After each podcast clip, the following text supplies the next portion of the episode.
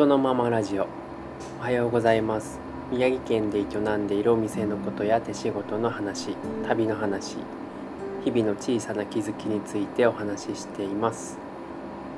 今日は9月20日水曜日。ただいま時刻が午前4時42分です。今日もお店の仕込みの合間に収録をしています。旅の終わりを決めた瞬間旅を終える理由第7回目です。前回は旅中の大きな変化についてお話ししました。アジアの屋台で出された水の話。旅に出て2日目。屋台で出されたお水を飲もうとしたけど保管がして吐き出して残りも全部捨ててしまってそのことにすごく後悔した時のことで恥ずかしいっていう気持ちから今後旅中には出されたものは全部食べるとかそういう決意をして実践していくうちに気持ちと体の乖離が緩やかになっていったみたいな話でした好きとか興味があるって言って知らない土地を訪れるんだけど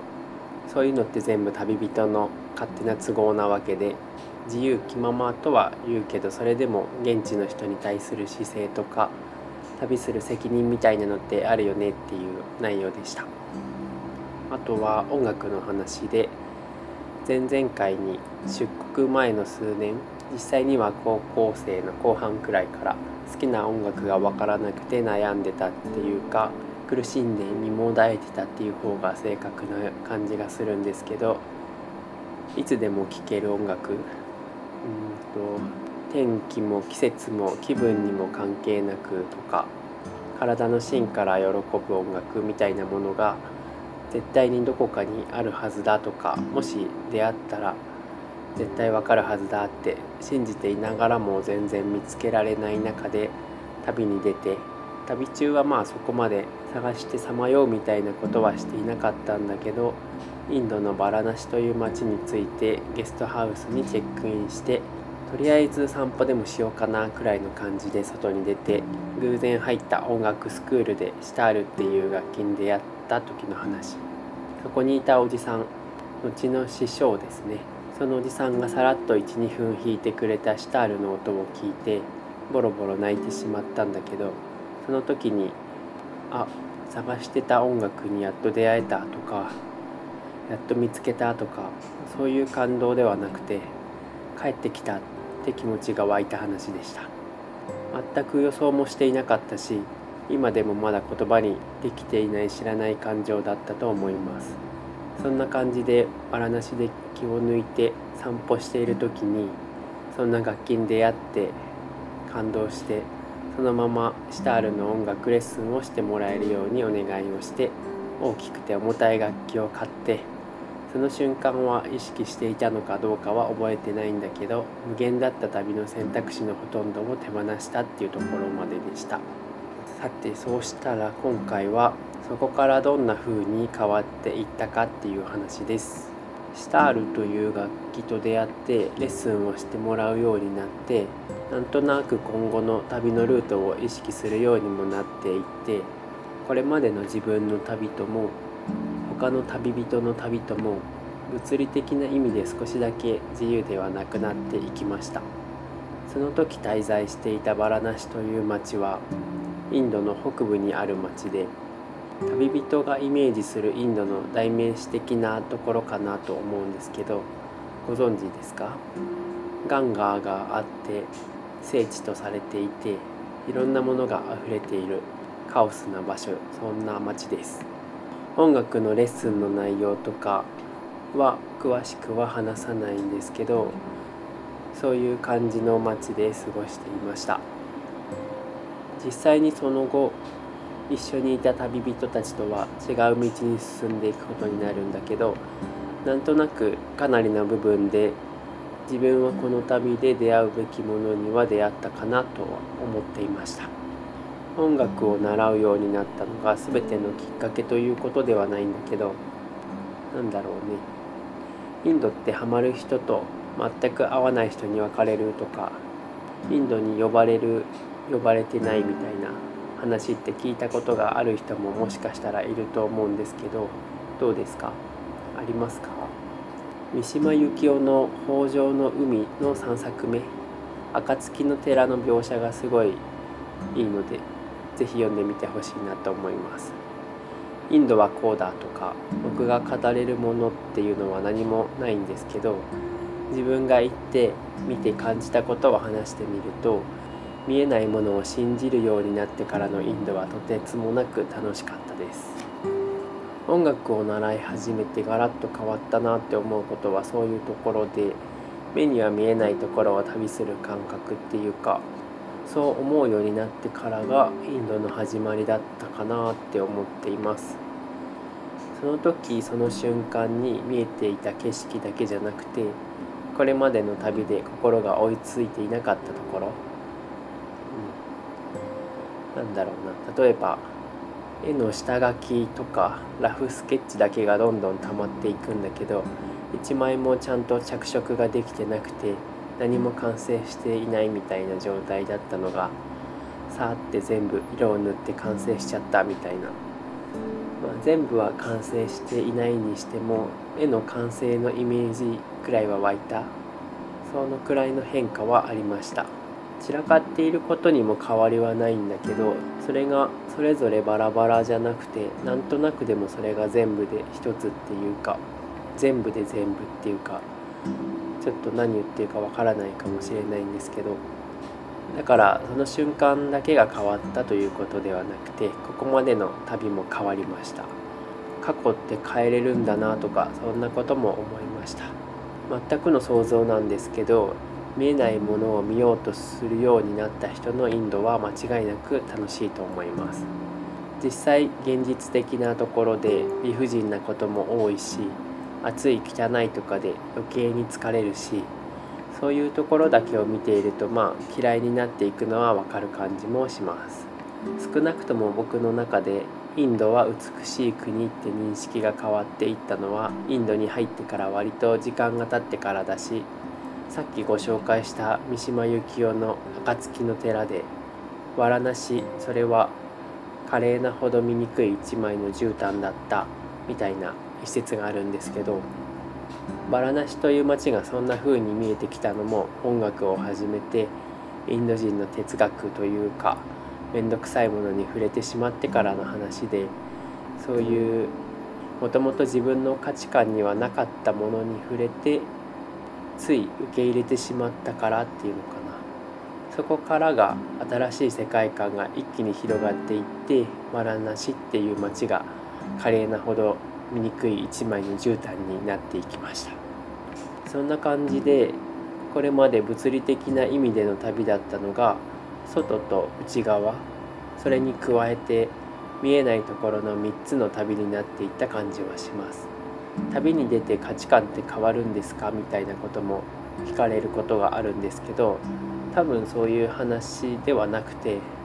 これまでにあったものとか整理できていなかったものがつながっていく感じはして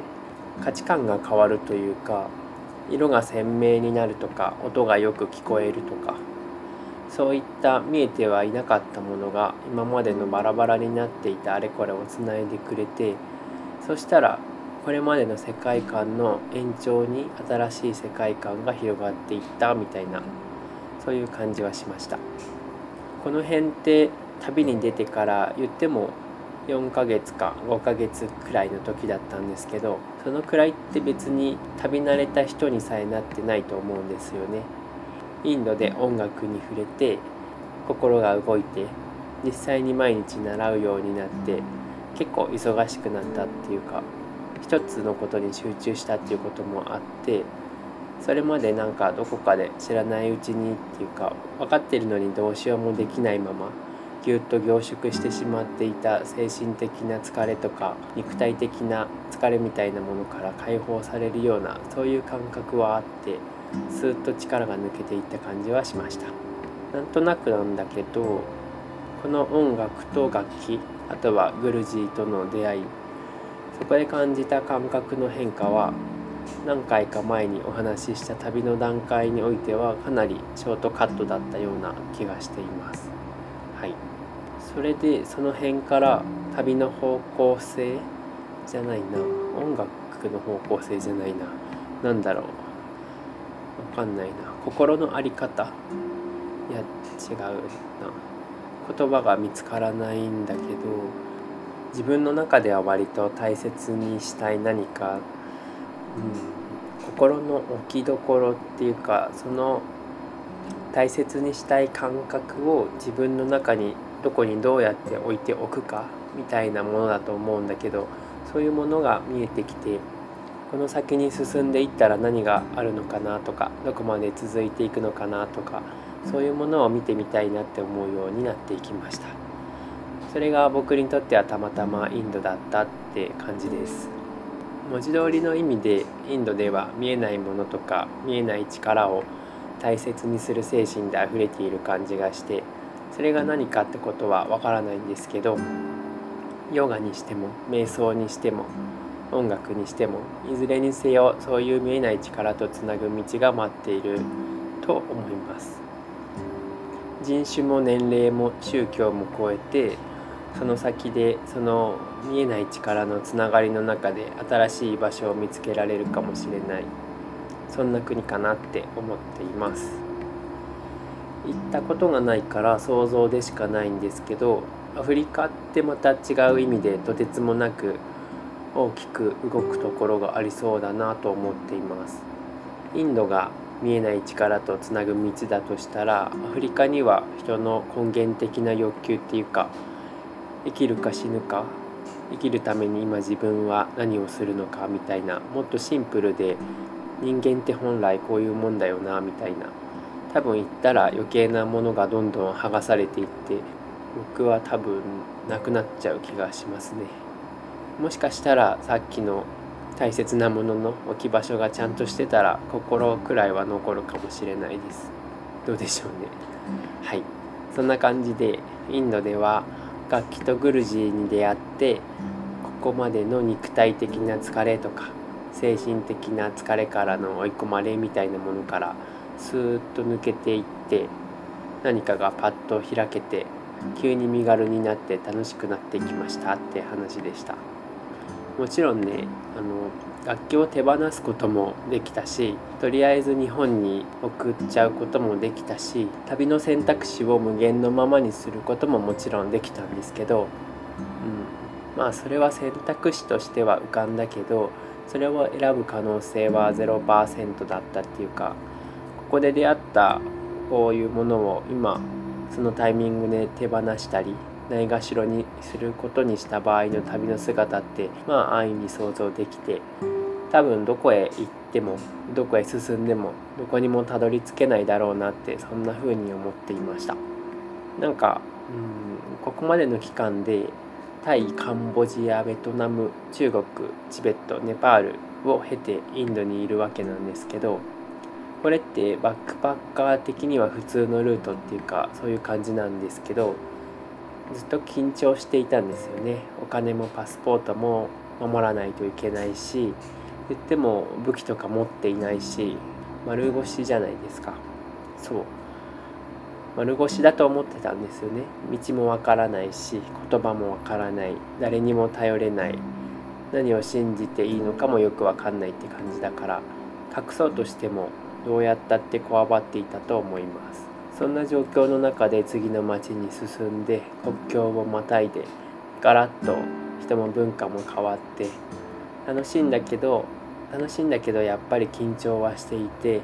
前回好きとか興味あるとかそういうものを